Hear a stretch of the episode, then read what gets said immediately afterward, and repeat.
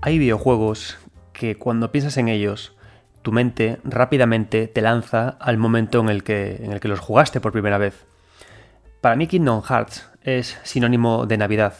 Ahora mismo no recuerdo si el juego original se lanzó justamente en Navidad, a finales de año o cuándo, pero yo lo recibí como un regalo de Navidad de hace muchísimo tiempo.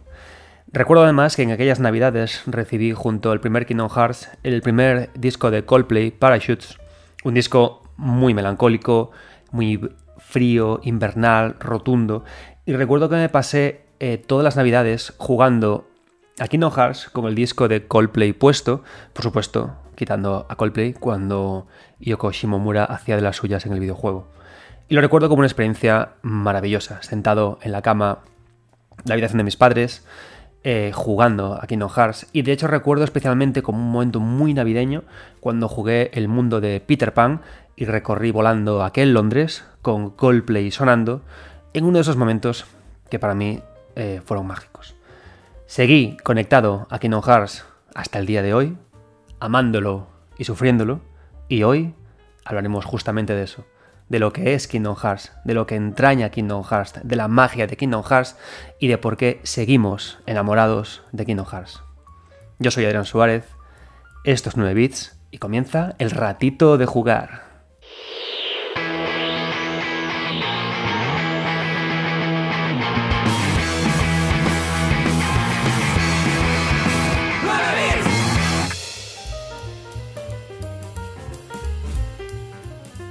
Bienvenidos, amigos de Kingdom Hearts. El siguiente podcast es un podcast sobre Kingdom Hearts, pero no es un programa que va a hablaros de fechas de lanzamiento, anécdotas del desarrollo, eh, y tampoco va a desgranar exactamente, no vamos a desgranar el lore. Es un programa sobre el significado de Kingdom Hearts, eh, cuál es su magia, qué importancia tiene, cuál es su mensaje y cómo hemos de interpretarlo, o al menos cómo lo interpreto yo. Por ello es un programa que está lleno de spoilers, ¿de acuerdo?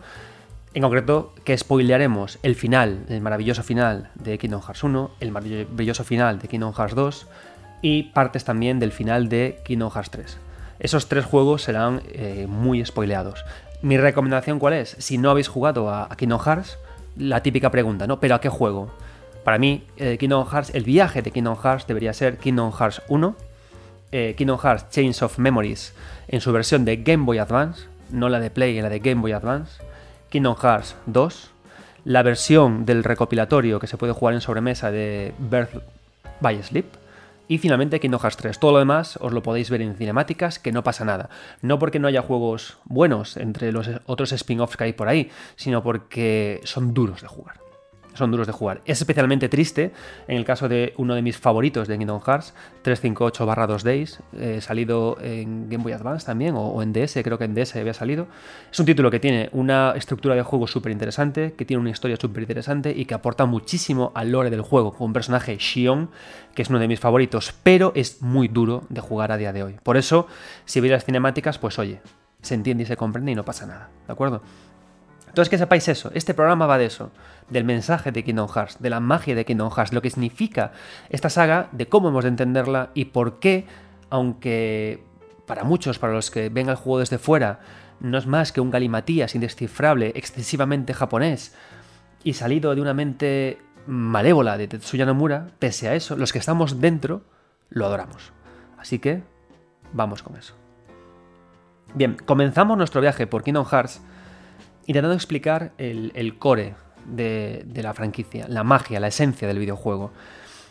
Esto, por supuesto, es un podcast súper personal y me encantará que en comentarios me comentéis cómo es vuestra experiencia, si compartís lo que yo siento con este juego, si incluso si vuestras interpretaciones son diferentes. Una cosa maravillosa que tienen los videojuegos es que lo que interpretamos de ellos nunca tiene una verdad absoluta. Lo precioso es que tengamos opiniones diferentes, que entendamos cosas diferentes, y que conversemos sobre ello con una sonrisa. Ese siempre ha sido mi objetivo con este podcast, nunca sentar cátedra. Lo que yo digo no es la verdad absoluta, solo una de tantas verdades que espero que os ayuden a reflexionar, a pensar, a dudarlo, a aceptar lo que digo y sobre todo, oye, a disfrutar, ¿no? Que para algo están los videojuegos, para disfrutar.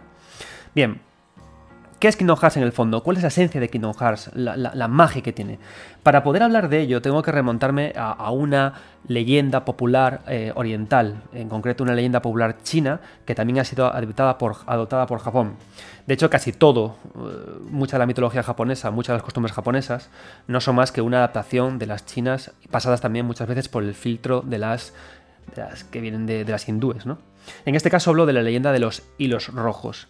La leyenda de los hilos rojos mm, no es otra cosa que, que se comenta que hay eh, las personas que son almas gemelas, las personas que están condenadas de forma romántica a estar juntas, eh, tienen un hilo rojo mágico que las conecta entre ellas. Esta, esta fábula china se adaptó también en Japón. Lo que pasa es que en Japón lo que hicieron es que ese hilo rojo está atado en los, en los meñiques. Entonces, eh, nacemos, hay gente que nace con hilos rojos conectados a otra persona que se supone que es la persona con la que eh, la persona que ama, la persona con la que va a acabar sus días. En España, nosotros tenemos este término como tu media naranja, eh, tu alma gemela o, amigos fans de Friends, tu media langosta. Entonces, ¿por qué es interesante esto? Mirad, la esencia de Kingdom Hearts, el motivo por el cual Kingdom Hearts es mágico, es porque no es otra cosa que un relato sobre personas perdidas en mundos, en universos, en realidades paralelas, en mundos virtuales, en lugares eh, absolutamente eh, de fábula, perdidos unos de los otros, pero siempre atados por un hilo rojo, por el hilo, en este caso, del amor y de la amistad.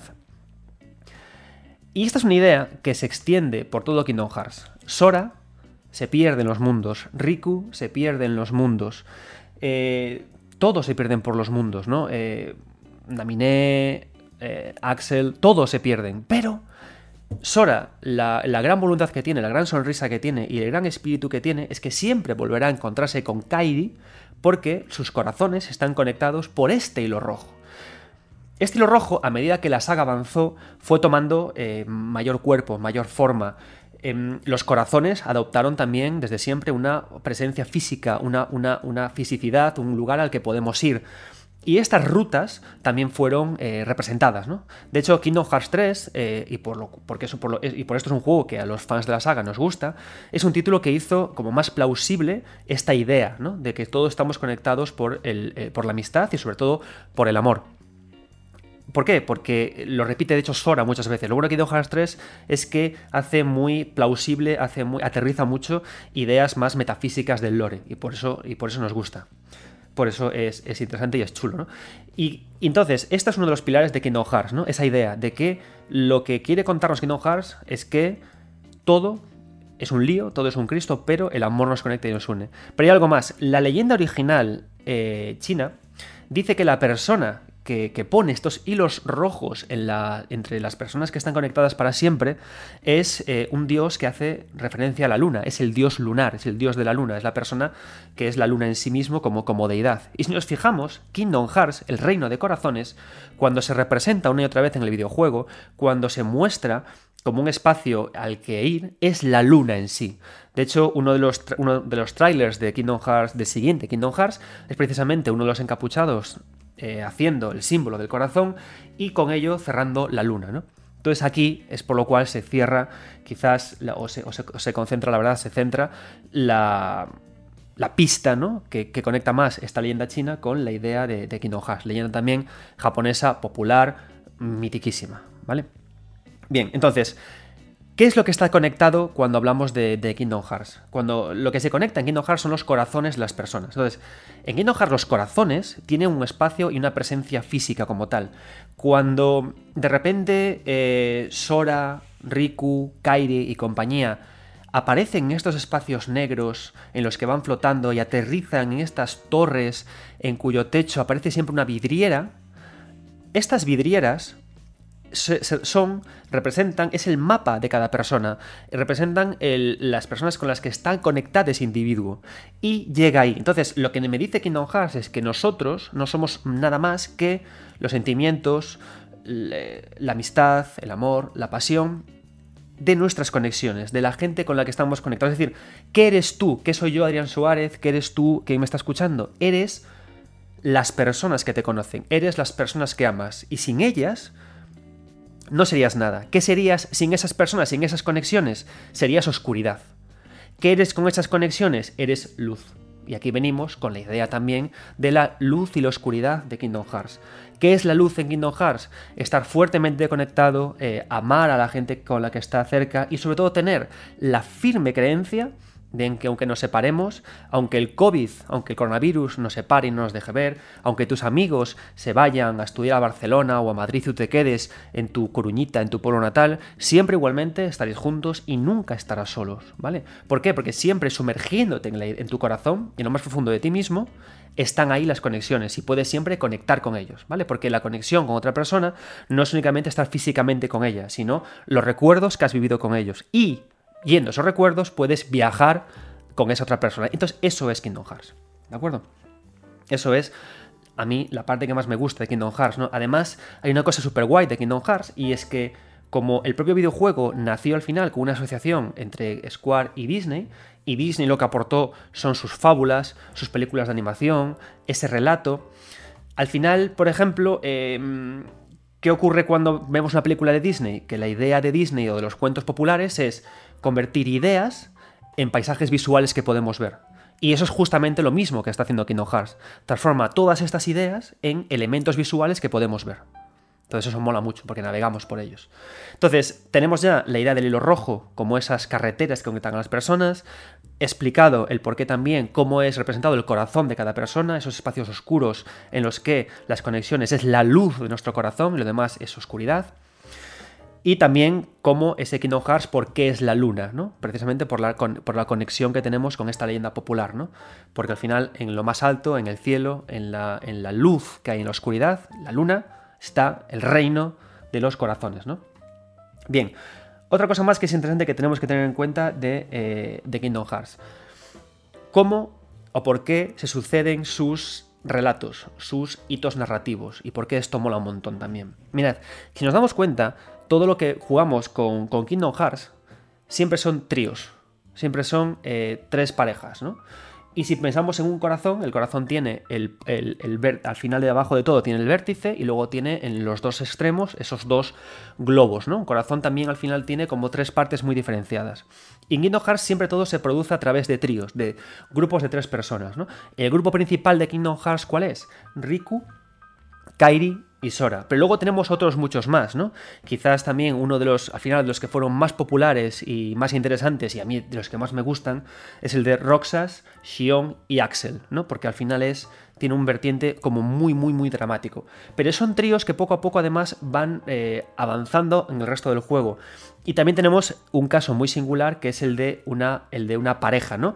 Eh, una pareja que tenemos el caso de Xehanort con, con Heracus en Kingdom Hearts 3, y hay otros tríos también, por supuesto, como son el de Aqua, Ventus y Terra. Todo funciona en Kingdom Hearts, se presentan siempre como los protagonistas que maneja el jugador son tríos, ¿no? Como tres partes tiene un corazón, como tres partes conectadas para que el corazón no esté roto y así podamos eh, forjar esos vínculos que hay entre un sitio y otro. Entonces, ya con esto tenemos claro cuál es la esencia de Kingdom Hearts, lo que se quiere representar. Vamos a dar un paso más allá. ¿Por qué el lore de Kingdom Hearts es tan enrevesado, es tan cristo, es tan eh, quizás complicado de comprender, ¿no? la parte más complicada de, comprender de todo el lore de Kingdom Hearts es justamente lo que comentaba antes, la idea de los corazones fracturados. Em, precisamente al final, como lo que habla Kingdom Hearts, lo que está hablando Kingdom Hearts es que sus protagonistas son corazones, los corazones se pueden romper. Un corazón se puede romper representando la separación, ¿no? Si el, el corazón son las uniones entre personas que se aman, estas uniones son frágiles. Eh, puede alguien morir, traicionarte, eh, equivocarse contigo. Entonces, esto puede fraccionarse. Entonces, el, el lore de Kingdom se vuelve complicado porque lo que quiere al final Nomura de múltiples formas es explicar cómo podemos romper este corazón. Y de aquí ocurre qué pasa, que cuando un corazón se rompe, si a ti, por ejemplo, tu pareja te deja, se rompe una parte de tu corazón, se rompe ese hilo rojo, se rompe uno de tus vínculos y de ahí sale, salen sentimientos. Sales, tú cambias, tú te conviertes en otra persona cuando rompes con tu pareja. Eh, sale un sentimiento de ira, sale un, aflora un sentimiento de soledad. Y lo que hace Lore de Kingdom Hearts es que esos sentimientos que afloran cuando se rompen estos vínculos, los materializa. Y aquí llegamos con la idea de los incorpóreos, con la idea de los de todos los personajes, de los sin corazón, de todas las criaturas que nos encontramos con el mundo de Kingdom Hearts. ¿Vale? ¿Y qué ocurre? Que como ocurre siempre, porque ocurre siempre en el manga y en el anime, siempre aparece un grupo que decide investigar sobre estos sucesos, en este caso del corazón. Y esto es el grupo de North, el grupo de las investigaciones que se hace con toda esta historia, y por eso North es capaz de rizar el rizo de esta idea y ser capaz de dividir su propia, su propia esencia en 13 partes, de, que se produzca al final esta guerra de, de llaves espadas y de que se produzca al final un galimatías complicado de entender. Pero al final es todo muy sencillo.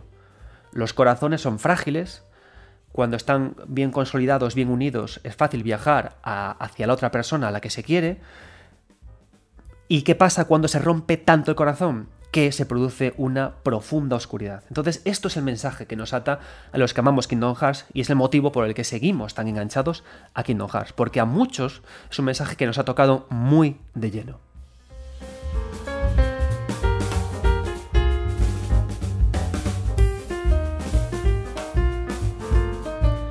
Seguimos hablando de las, conexiones, emocionales que existen entre los personajes de Kingdom Hearts, yéndonos a Kingdom Hearts 1 y al primer trío protagonista, al que a día de hoy sigue siendo el, central, el formado por Sora, Riku y Kairi.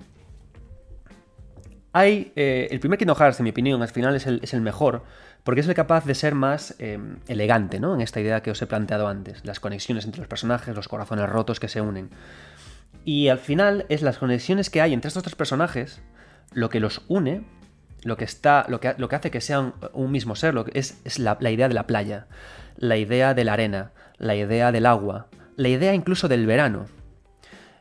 Estáis acostumbrados a ver, en tanto en manga y en anime, un montón de producciones sobre lo bonito, lo potente que es las amistades de verano, porque son a la vez eh, especiales, pero a veces son efímeras. Es decir, de hecho son especiales las relaciones de verano porque se van a acabar. Cuando el verano se acaba, cada uno vuelve a su ciudad, a su rutina y la relación se acaba. Y por eso hace que sean tan especiales.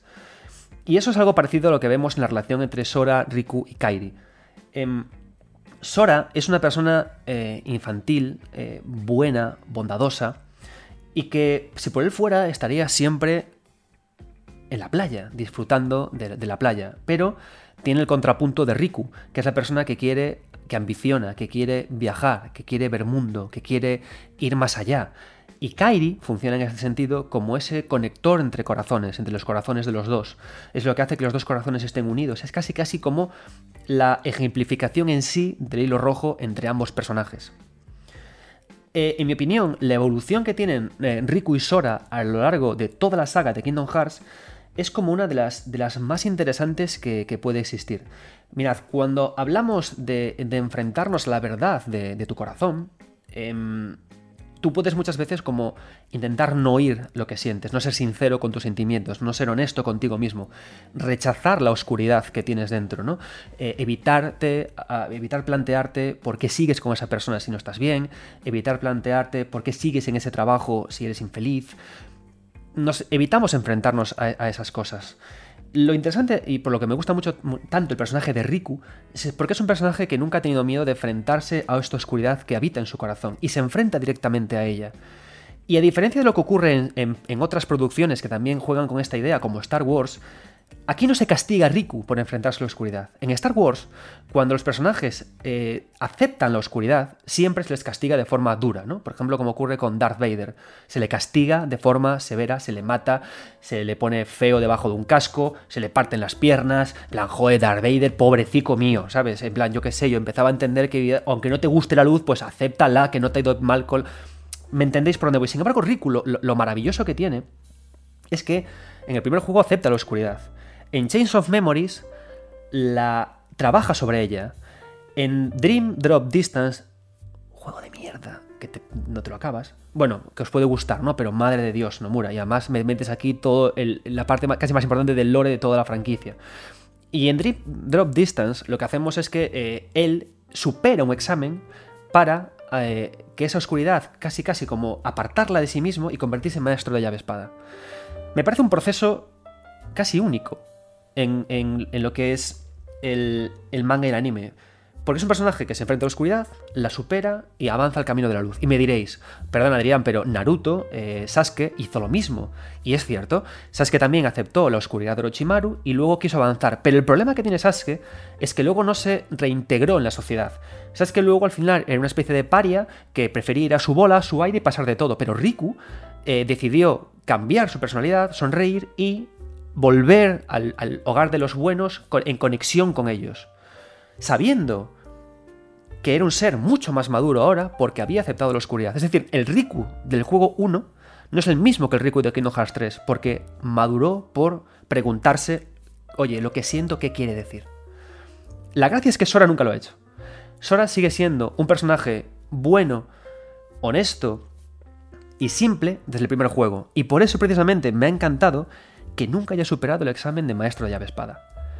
¿Por qué? Porque Kingdom Hearts tiene una cosa muy graciosa con respecto a la oscuridad, y creo que lo hace especial, ¿no? En todas estas producciones que hablan de luz y oscuridad, es que el héroe, por seguir siempre la luz, sin dudar de la luz, nunca ha sido convertido en maestro llave espada. Sigue siendo una persona que sigue perdida.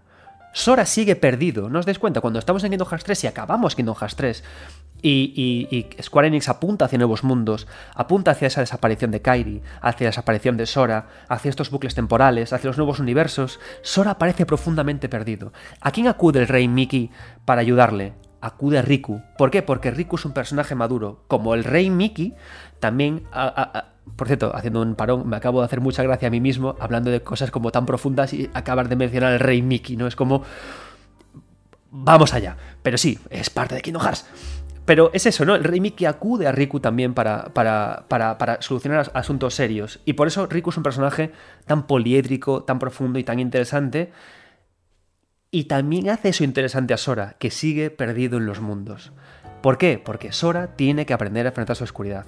Xehanort, eh, cuando, eh, cuando, cuando se eh, tuvo que buscar 13 fragmentos o sea, una serie determinada de fragmentos de oscuridad para poder alojar su cuerpo, quiso que uno de ellos fuera el de Sora. ¿Por qué? Porque en Sora eh, seguía este dilema, no se había aclarado cuando tenía que decidirse si una cosa o la otra, porque le falta pensar. Y casi, casi, y me gusta mucho además porque eh, quieres que no, Kingdom Hearts parece que hasta el final esta reflexión, hace una reflexión sobre lo que es el propio héroe del manga. El héroe del manga son Goku, Goku, que es como el, héroe casi casi central o, o, más popular del manga, ¿no? Si podemos decirlo así, o, por ejemplo Luffy, son personajes que son totalmente buenos, nunca se plantean ser malos, lo rechazan directamente. Y casi Kingdom se hace una reflexión sobre ello y dice, pues igual no es tan buena idea eh, nunca pensar en la maldad, porque si sigues siendo como tan orejas de burro para adelante, sigues, seguirás perdido siempre, no madurarás. Y es una cosa que me gusta mucho de esta relación entre los tres. Por supuesto, esto es una producción japonesa y Kairi queda aparte, queda a un lado aparte, porque eh, no vamos a ser ahora aquí eh, condescendientes con ello, las cosas como son, Kingdom Hearts, como otras producciones de manga y anime, tienen una profunda carga machista a favor de, ellos y en contra de ellas, que quedan siempre al final relegadas, ¿no? Es lo que hay. Pero no por ello deja de ser interesante el trabajo que hay con Riku y con Sora.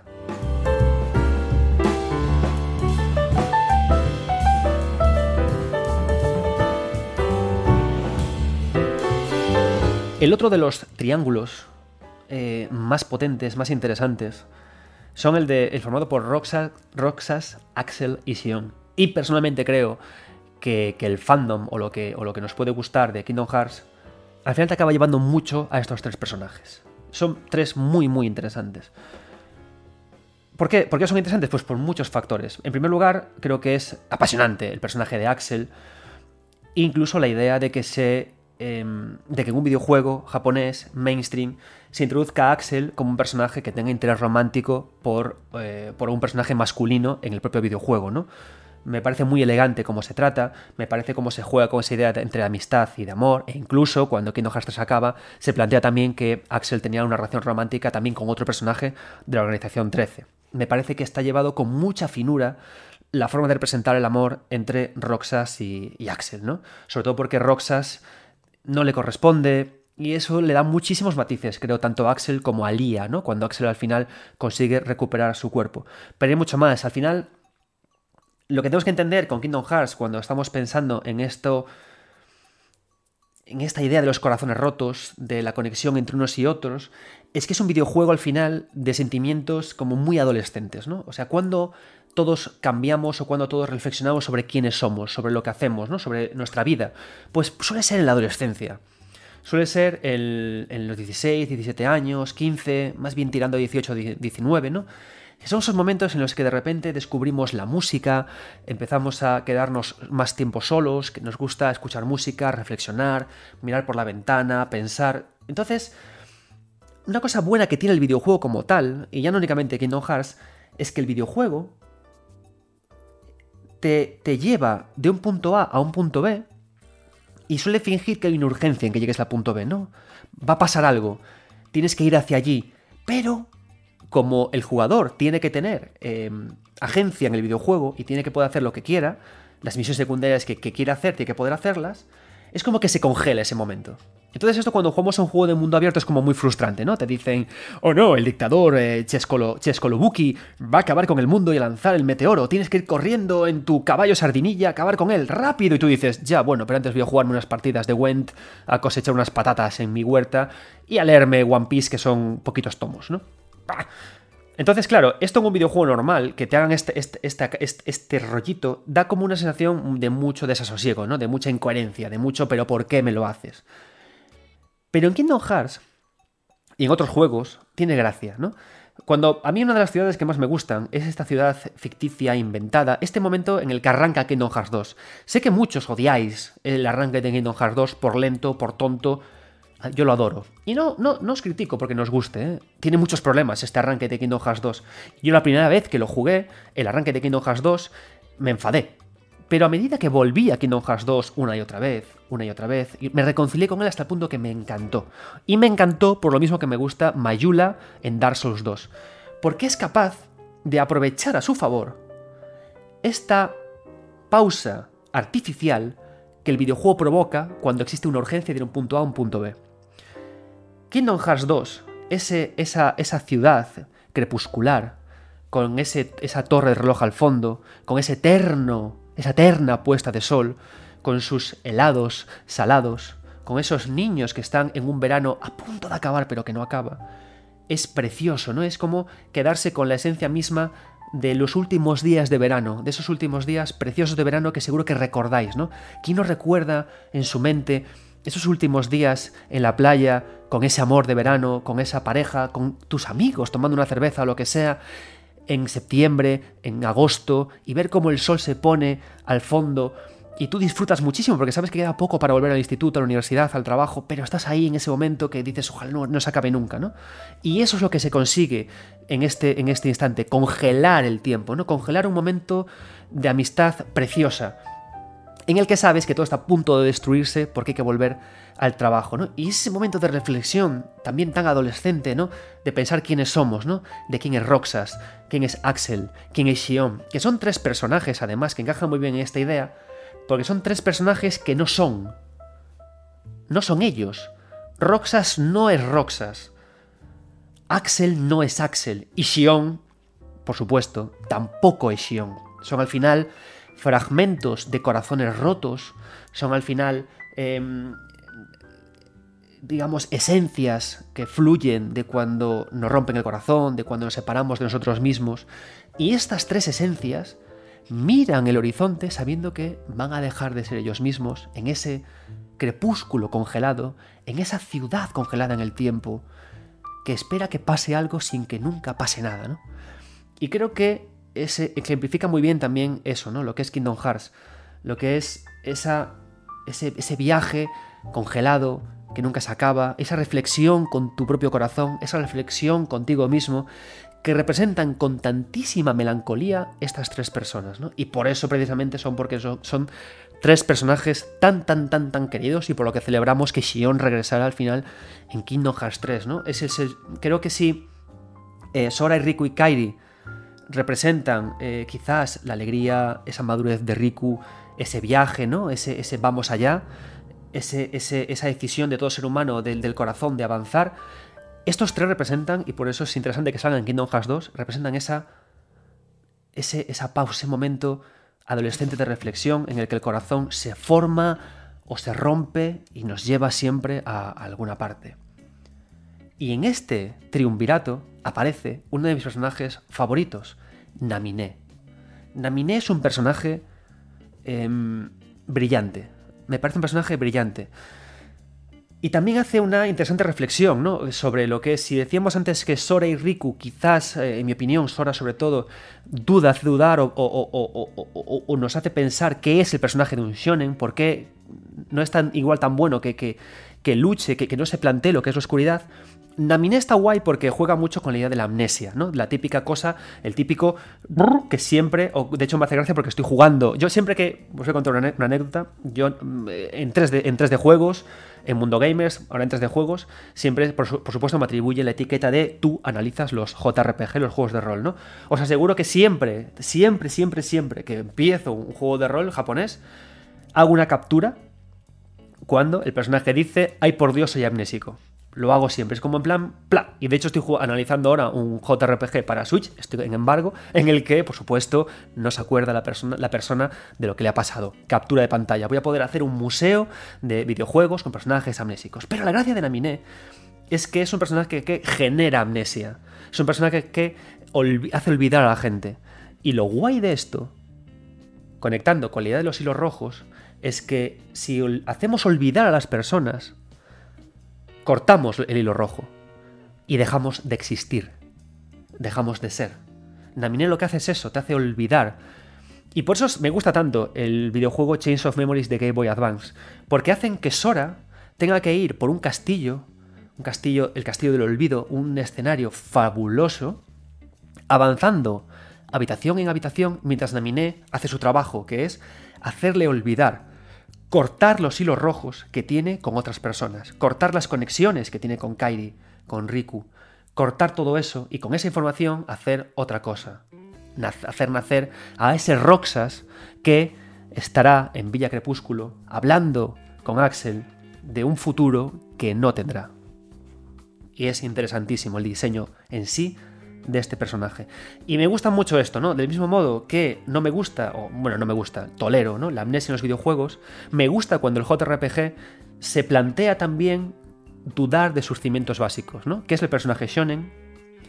Qué es la amnesia, cómo trabajo con ella, cómo hago olvidar a la gente, cómo vehiculo eso, ¿no? Con toda mi, con todo mi producción narrativa. Y por eso a mí me gusta mucho Chains of Memories y me gusta mucho la versión de Game Boy Advance, porque presentan una anime muy fuerte, muy potente, muy interesante y que, como la propia Villa Crepúsculo, como los propios Axel, Shion y, y Axel, Shion y Roxas, está también congelada en el tiempo. ¿Pero dónde? Congelada en el tiempo, en esa preciosa mansión cerrada y fortificada, prisionera como una princesa Disney de una misión que tiene que elaborar. Haciendo pequeños dibujos para poder eh, expresar lo que siente y lo que padece. Dos tríos que merece la pena conocer, por eso para mí Kingdom Hearts 1, Chains of Memories, Kingdom Hearts 2 tienen que jugarse para poder conocerlos a ellos.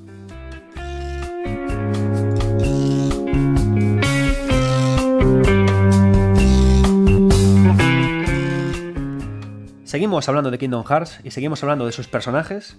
Y en esta ocasión nos vamos a Birth by Sleep. Un eh, spin-off también muy importante dentro de, Kingdom Hearts. Y que, por cierto, es uno de esos videojuegos que te ayudan a decir que la PSP fue una de las mejores portátiles de la historia del videojuego y cuánto se experimentó con ella, cuántas cosas buenas, cuántas cosas buenas, buenas nos trajo.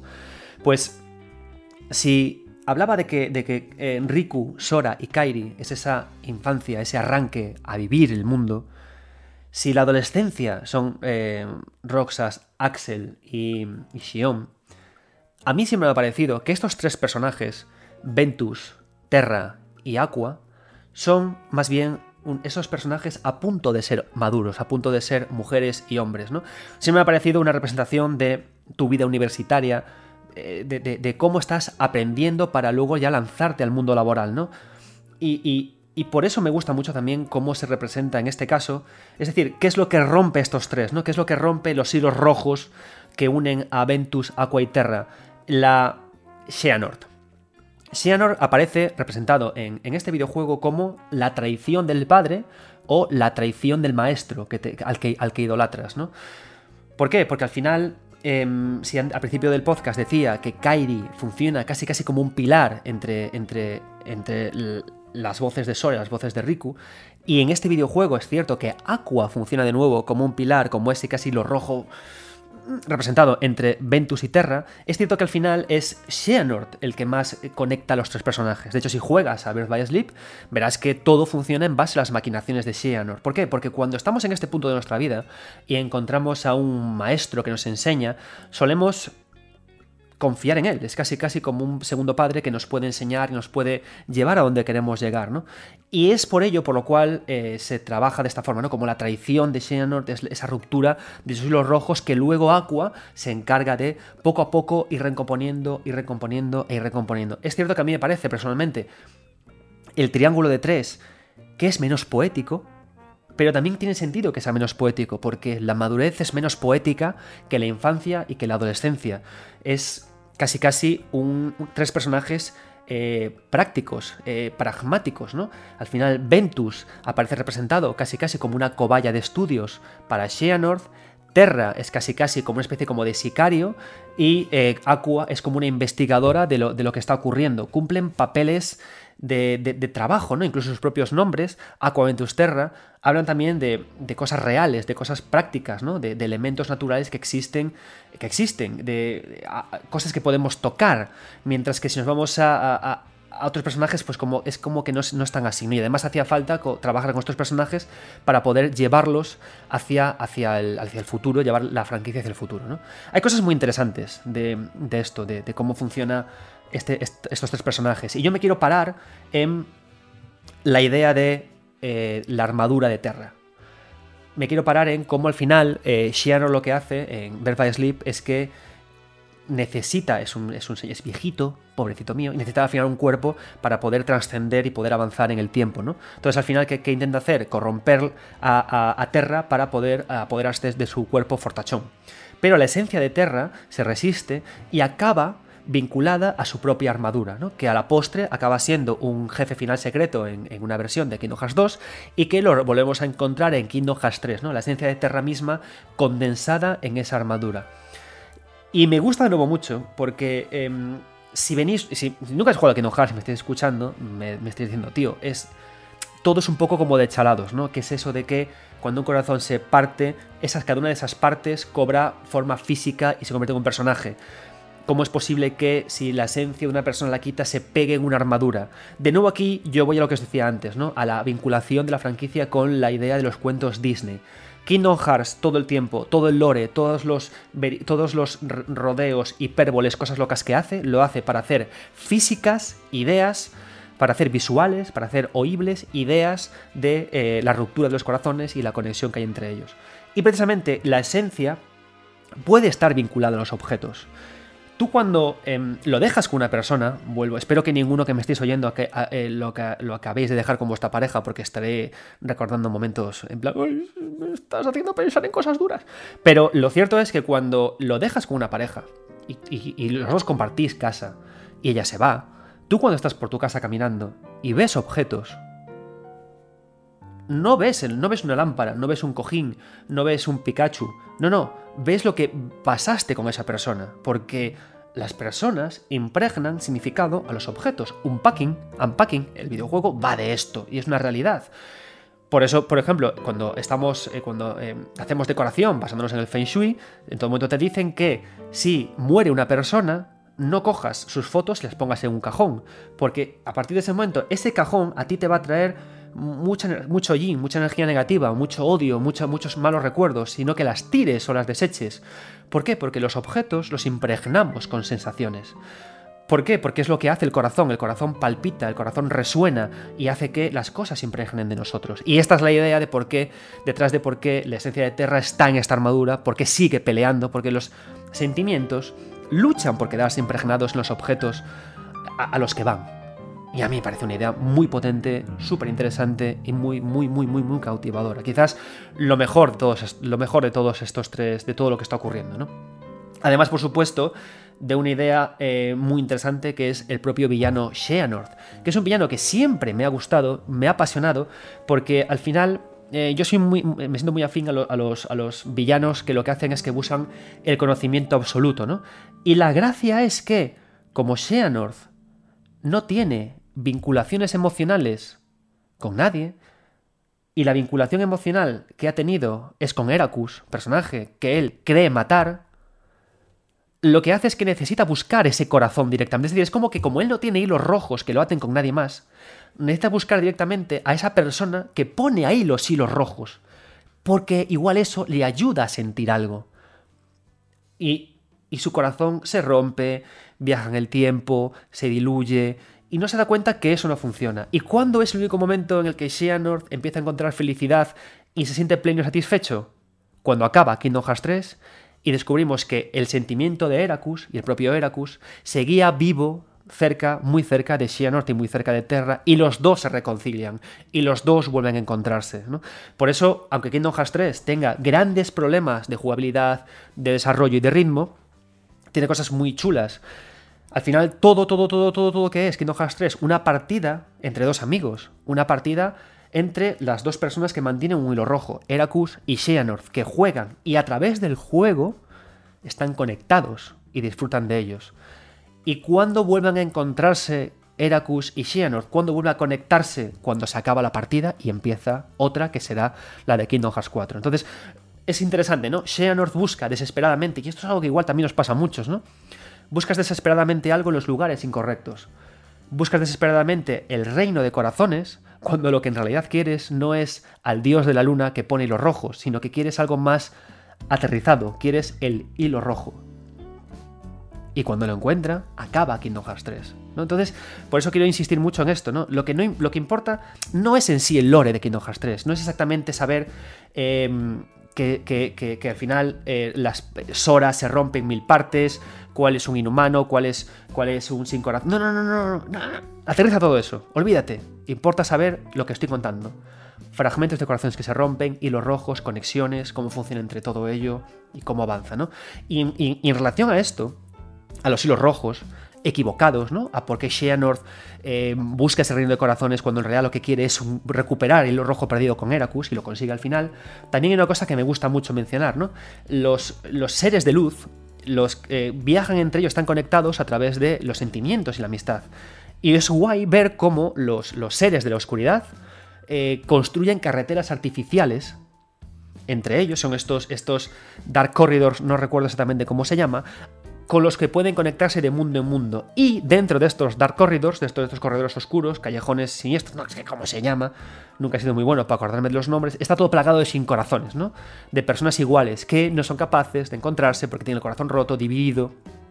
Creo que al final, si os dais cuenta, aunque podamos entender que hay una gran inconsistencia o, o es muy complicado entender todo Kingdom Hearts en su lore, el fondo en sí la metáfora que se quiere construir con todo esto sí que está muy bien atada, sí que está muy bien hilvanada. Conseguirá Sora enfrentar su oscuridad y madurar. Son ideas que siguen ahí muy muy potentes y que juego a juego siguen manifestándose. ¿Qué pasa? Que si nos obcecamos con tengo que entender todo el lore, es divertido hacerlo de todas formas, si nos obcecamos en hacer tengo que entender todo el lore, quizás nos perderemos la parte más importante de Kingdom Hearts y el motivo por el que estamos tanto, tanto, tanto y tan enganchados al Kingdom Hearts.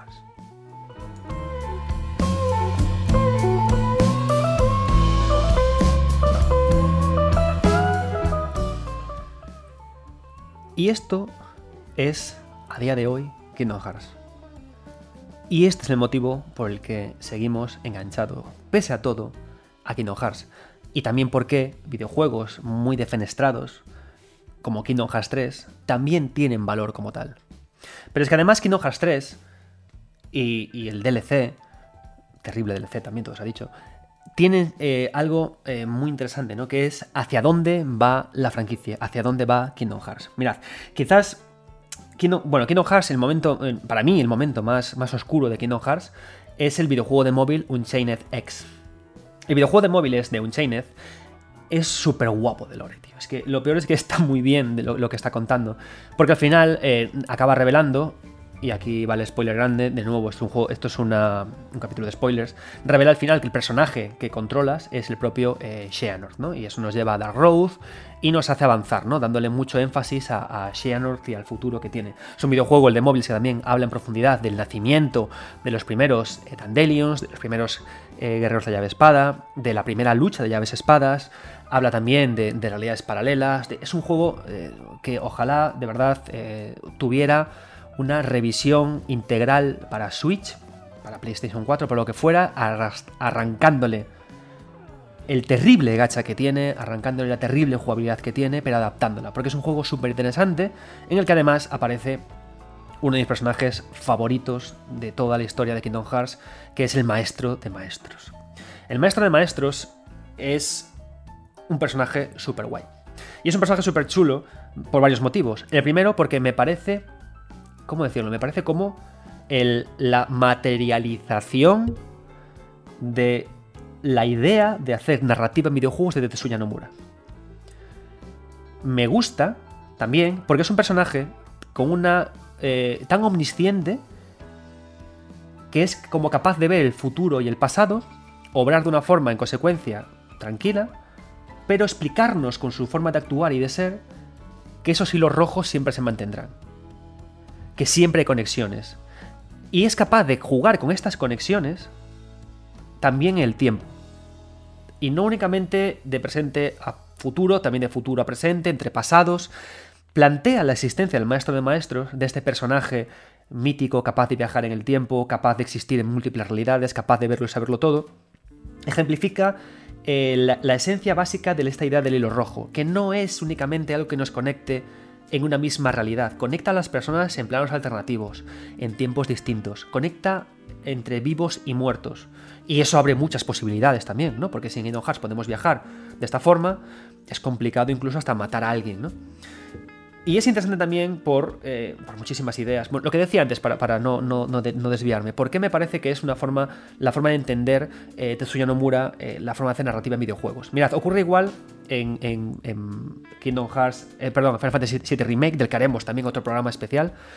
Y ocurre también en Kingdom Hearts. Tetsuya Nomura trabaja de una forma en la que siempre hay de, de fondo la idea de un destino que es inevitable poniendo personajes en juego que son capaces de ver ese destino, de manejarlo y de gestionarlo adecuadamente. Entonces, la idea principal de eso es la de maestro de maestros, que él tiene un plan que quiere llevar a cabo, que me imagino que veremos en el futuro Kingdom Hearts, Kingdom Hearts 4, que involucra una misteriosa caja negra que involucra eh, cómo prácticamente esencias de personajes de los tiempos primitivos avancian hacia el futuro cuerpo a cuerpo y quizás este es el gran enigma de la saga, ¿no? ¿Quién es el maestro de maestros? ¿Qué quiere hacer? Y sobre todo porque en principio todo lo que ha ocurrido en Kingdom Hearts hasta ahora es parte de este gran complot, ¿no? Hay una cosa que me apasiona del maestro de maestros y es que tiene un ojo, el ojo azul, que aparece en varias llaves espadas y que está también en la espada de Riku, que puede ver el futuro, el presente y todo a la vez.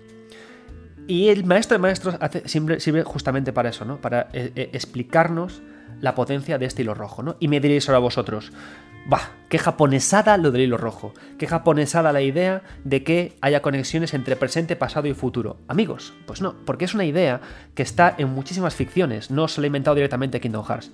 Si habéis visto Interstellar, la película mítica de Nolan, en la que viajan eh, al espacio y, hay, y, el tiempo ocurre de forma diferente en la Tierra y en otros planetas.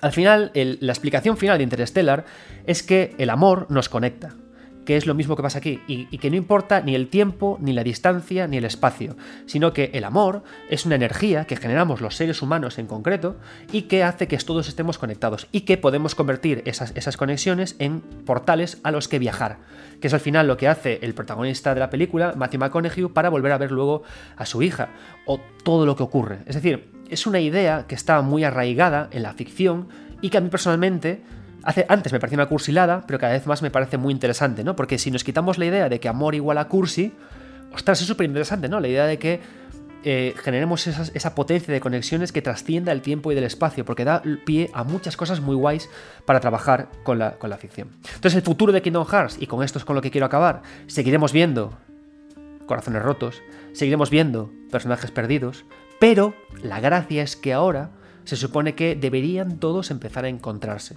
deberían todos empezar a reunirse y debería todo llegar a una conclusión. ¿Qué pasará con Sora? ¿no? Con la psique de Sora, con la mente de Sora. ¿Por fin Sora y Kairi conseguirán estar juntos? ¿Por fin ese hermoso final del primero en el que esas dos manos se separan y dice volveremos a vernos se cumplirá por fin? Son muchas las incógnitas que quiero resolver y por las que sigo jugando a Kingdom Hearts. Espero que este podcast os haya gustado. Espero que si nunca habéis jugado a Kingdom Hearts y habéis escuchado este podcast, os anime a jugarlo y disfrutarlo y a verlo bajo esta perspectiva. Me encantaría también que eh, no sé, os anime a rejugarlo, ¿no? Y a esta, de, esta, forma. Me encantaría ver en comentarios también vuestras impresiones por Kingdom Hearts, porque es un juego importante en vuestra vida. Si compartís lo mismo que siento yo de por qué me gusta este videojuego, de si no, de si hacéis otras interpretaciones, recordad que estamos en el año del 20 aniversario de Kingdom Hearts y es un muy buen momento para poder hablar de esto. En fin, espero que este programa os haya gustado a vosotros tanto como a mí hacerlo. Yo soy Adrián Suárez, esto es el podcast de 9 bits y como siempre os digo, Nunca dejéis de jugar.